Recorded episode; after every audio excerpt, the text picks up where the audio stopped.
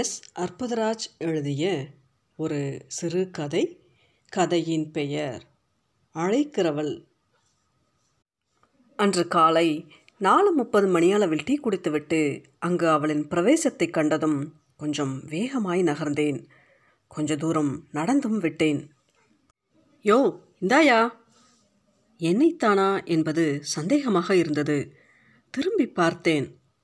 உன்னதாயா, சிலரை வாங்கிக்காம பொறியே. அவளின் காவி பற்கள் எகத்தாளமாய் விரிந்தன. கல்லாவில் இருந்த கேஷியர் சிலரையை நீட்டினான். வாங்கி கொண்டு வேகமாய் நடந்தேன். அவள் இழித்தது அவளின் அருகாமையிலிருந்து வந்த என்னை சங்கடப்படுத்தியது. நானே குறுகி போனேன். நல்ல வேளை அழைக்கப்பட்டது அதற்காக அல்ல. சமீப காலங்களில் அவள் என் கண்களில் பட்டுக்கொண்டே இருக்கிறாள். காலையில் எவ்வளவு கூட்டம் இருந்தாலும் என் புலன்கள் அவளின் பிரசன்னத்தை உணர்த்திவிடும். பிறகு நான் தூரமாய் விலகி செல்ல முயல்வேன். அந்த அவளின் நடமாட்டம் இங்கே இப்பொழுதெல்லாம் கொஞ்சம் கொஞ்சமாக குறைந்து கொண்டே வந்தது. இன்னும் கொஞ்ச நாளில் அதுவும் நின்றுவிடக்கூடும். நான் நினைத்தேன், கூடிய சீக்கிரம் இப்படித்தான் நிகழக்கூடும் என்று. பாவம், அவளுக்கு யார்தான் இருக்கிறார்கள்? இந்த டீக்கடையையும் சுற்றி வரும் மனிதர்களையும் தவிர.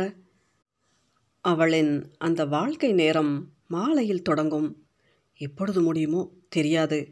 காலை ஆறு மணிக்கு பின் அவளை இந்த எல்லையில் பார்க்க முடியாது. பிற்பகலில் கொஞ்சம் சோர்வாய் தூக்க கலக்கத்துடன் திரிவாள். மாலை ஆறு மணிக்கு பின் அவளின் இயக்கம் துரிதம் கொண்டுவிடும். உற்சாகமாய் பூவும் பொட்டுமாய் கொஞ்சம் மினுக்கலாய் தெரிவாள். ரயில்வே மேம்பாலத்தின் அடியில் அவளின் கூட்டாளிகளுடன் வாழ்க்கை கொடிகட்டி பறந்த காலம் ஒன்று உண்டு. அந்த காலத்தில் மேம்பாலத்தை கடந்து அரை கிலோமீட்டர் தூரத்திற்கு நகரம் துண்டுபடும்.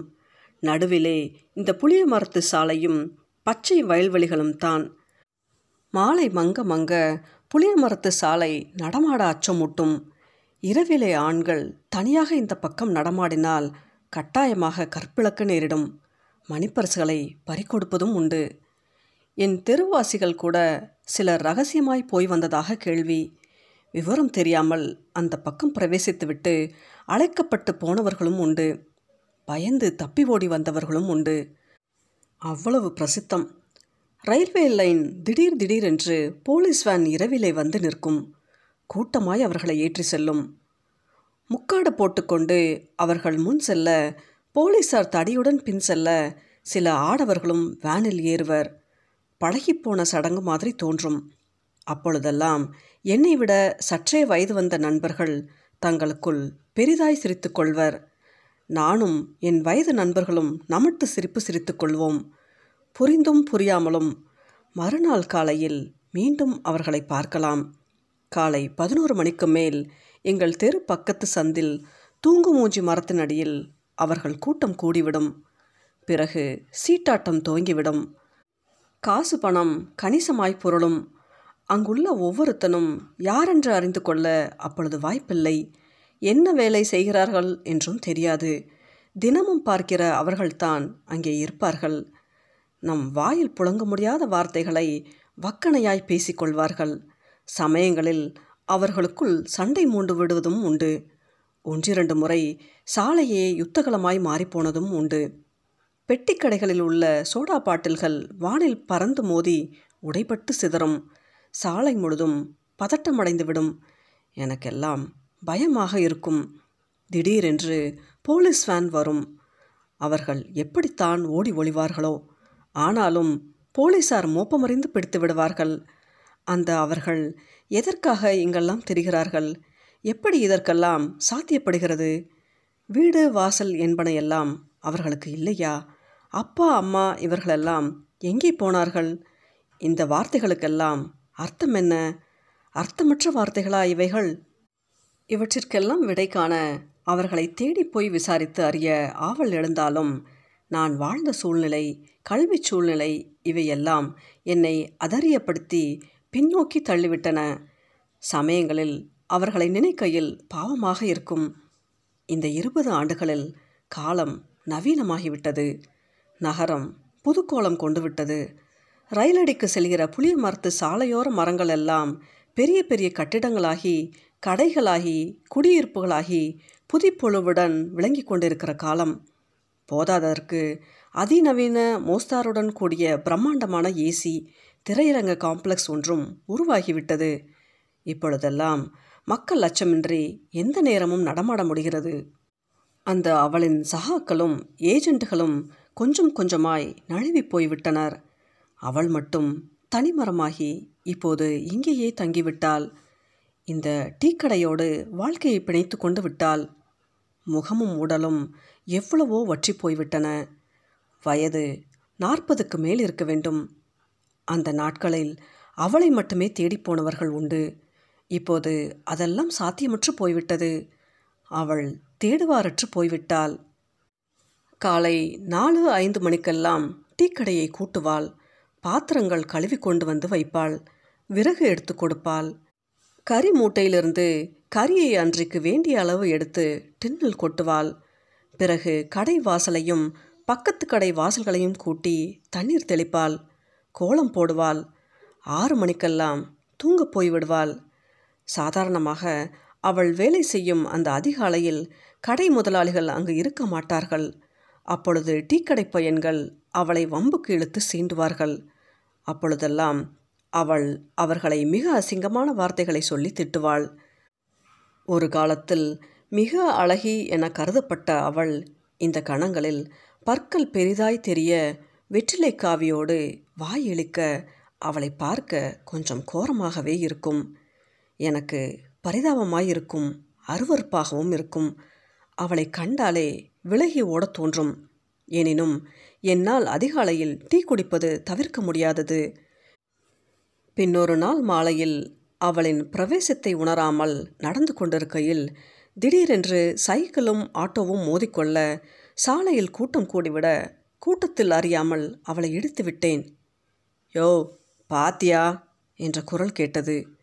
நான் திரும்பி பார்த்தேன். நான் நிற்கிறது தெரியலையா என்று இழித்தாள். அடச்சை நீயா என்று மனசுக்குள் சொல்லிக்கொண்டு விலகினேன். நாக்கை பிடுங்கிக் கொள்ளலாம் போல் இருந்தது. சாலையில் நடக்கும் பொழுது இப்பொழுதெல்லாம் அவள் கண்ணில் படாமல் இருப்பதே இல்லை. இன்றைக்காவது ஒரு நாள் அழைக்கப்பட்டு விடுவேனோ என்று பயமாகவும் இருந்தது. அவளுக்கும் எனக்கும் என்ன உறவு? நித்தம் நித்தம் என் மனச்சங்கிலிகளில் அவள் இழுபட காரணம் என்ன? இதிலிருந்து தப்புவது எப்படி? எவ்வளவு அதீதமாய் அவள் மீது அருவறுப்பு கொண்டுள்ளனோ அவ்வளவுக்கு அவ்வளவு என்னில் பிரவேசித்து மனசை பிராண்டிக்கொண்டே இருந்தாள். இப்பொழுதாவது அவளது நிலைமை கொஞ்சம் பரவாயில்லை. வேலை செய்தாவது பிழைக்கிறாள். ஆனால் இன்னும் சிறிது காலம் கழித்து உழைக்க இயலாமல் போன பின் அவளின் கதி என்னவாக இருக்கும்? பிச்சைக்காரியாக போவதை தவிர வேறு வழியே இல்லை. பின்னும் கொஞ்ச நாளில் எங்காவது ஒரு சாலை பகுதியில் அனாதைப்பிணமாக கிடப்பாள். ஓ, என்ன வாழ்க்கை இது! ஒரு நாள் ஒரு கல்யாண மண்டபத்தில் உறவினர் நண்பர்களுடன் பேசிக்கொண்டிருக்கையில் அவள் வாசலில் வந்து நின்றாள். நான் முகத்தை திருப்பிக் கொள்ள முயன்றேன். அண்ணே, இது நம்ம வீட்டு கல்யாணமா என்று என்னை கேட்டாள். இல்லை, தெரிஞ்சவங்க ஒருத்தர் வீட்டு கல்யாணம் என்று வேண்டா வெறுப்புடன் மாற்றி சொன்னேன். நான் சாப்பிட்டுட்டு வந்துட்டேனே, எனக்கு சாப்பாடெல்லாம் வேணாம், கல்யாண பொண்ணை மட்டும் பார்த்துட்டு போயிடுறேனே என்றாள். சரி, அப்படியே அந்த பக்கமாக போய் பொண்ணை பார்த்துட்டு போ என்று கையை காட்டினேன் வேண்டா வெறுப்புடன். அதன் பின் அவளிடமிருந்து இது குறித்தும் அவளின் வாழ்க்கை குறித்தும் பேச வேண்டும் என்று அடிக்கடி தோன்றிக்கொண்டே இருந்தது. ஆனாலும் என் மனம் இறுகிப்போன மனோநிலையில் அவள் மீது தீராத அருவறுப்பும் ஆசூயும் கொண்டிருந்ததால் உருகி வர தாமதமாகிக் கொண்டே இருந்தது. எங்கே வைத்து பேசுவது, எப்படி பேசுவது என்றெல்லாம் பலவாறு குழம்பிக்கொண்டே இருந்தது. ஒரு நாள் அவள் டீக்கடையை கூட்டிக் கொண்டிருக்கிற நேரத்தில் டீக்கடை பையன் பெரிய பால் கேனால் இடித்து விட்டான். அதனால் கீழே விழப்போன அவள், இந்தாடா படுபாவி பயலே, பாதுடா, இன்னும் கொஞ்சம் இருந்தால் என்ன ஆகிறது, அஞ்சு பிள்ளைகளுக்கு தாய்டானா, அவங்க கதையெல்லாம் என்ன ஆகும் என்று பெருங்குரலில் கூச்சலிட்டாள். அதற்கு அவன் இழித்து கொண்டே ஏதோ பதில் சொல்ல அவள் இன்னும் பெருங்குரலில் வழக்கமான வார்த்தைகளை சொல்லி திட்டினாள். அஞ்சு பிள்ளைகளுக்கு தாய் என்ற செய்தி மேலும் என்னை பேராச்சரியத்தில் ஆழ்த்தியது. இவளுக்கு கூட வீடு, கணவன், பிள்ளைகளெல்லாம் உண்டா? ஆனாலும் பெரும்பாலான நாட்களில் கடைவாசலில் தூங்குவதைத்தான் பார்த்திருக்கிறேன். இது குறித்தெல்லாம் அவளிடம் பேச வேண்டும், அறிய வேண்டும் என்று ஆவல் கொண்டேன். ஆனால் இந்த சம்பவங்களுக்கு பின் சில நாட்களில் ஒருவித சோர்வும் நடையில் தயக்கமும் தெரிந்தது. ஒரு நாள் காலையில் அவளை பார்க்கும் பொழுது அவள் முகமெல்லாம் சிராய்ப்பும் வீங்கி போய் கோரமாகவும் இருந்தது, பரிதாபமாகவும் இருந்தது. அப்பொழுதெல்லாம் அவள் வேலை செய்து கொண்டே தான் இருந்தாள். என்னம்மா இது என்று கேட்காமல் இருக்க முடியவில்லை. ஒரு ஆட்டோக்கார படுபாவி என்னை இடித்து தள்ளிட்டு போயிட்டாயா என்றாள். எனக்கு பரிதாபமாக இருந்தது. ஒரு பத்து ரூபாய் தாள் ஒன்றை நீட்டி எங்காவது டாக்டரிடம் கொண்டு போய் காட்டு என்றேன். வேணாம்பா என்று சொன்னாலும் வாங்கி கொண்டாள். அதன் பின் அவள் டாக்டரிடம் போனாளா இல்லையா என்று தெரியவில்லை. சாலையிலேயே ஒரு கடை மூலையில் வாசல் படிக்கட்டில் சோர்வாக படுத்து கிடந்தாள். ஒரு ரிக்ஷாக்காரன் அவளுக்கு டீயும் பண்ணும் வாங்கி கொடுத்து கொண்டிருந்தான். அவளின் நடமாட்டம் கொஞ்சம் கொஞ்சமாய் குறைந்து கொண்டே வந்தது. இரண்டு வாரங்களுக்கு பின் அவளை காணவே இல்லை. எங்கே போயிருப்பாள்?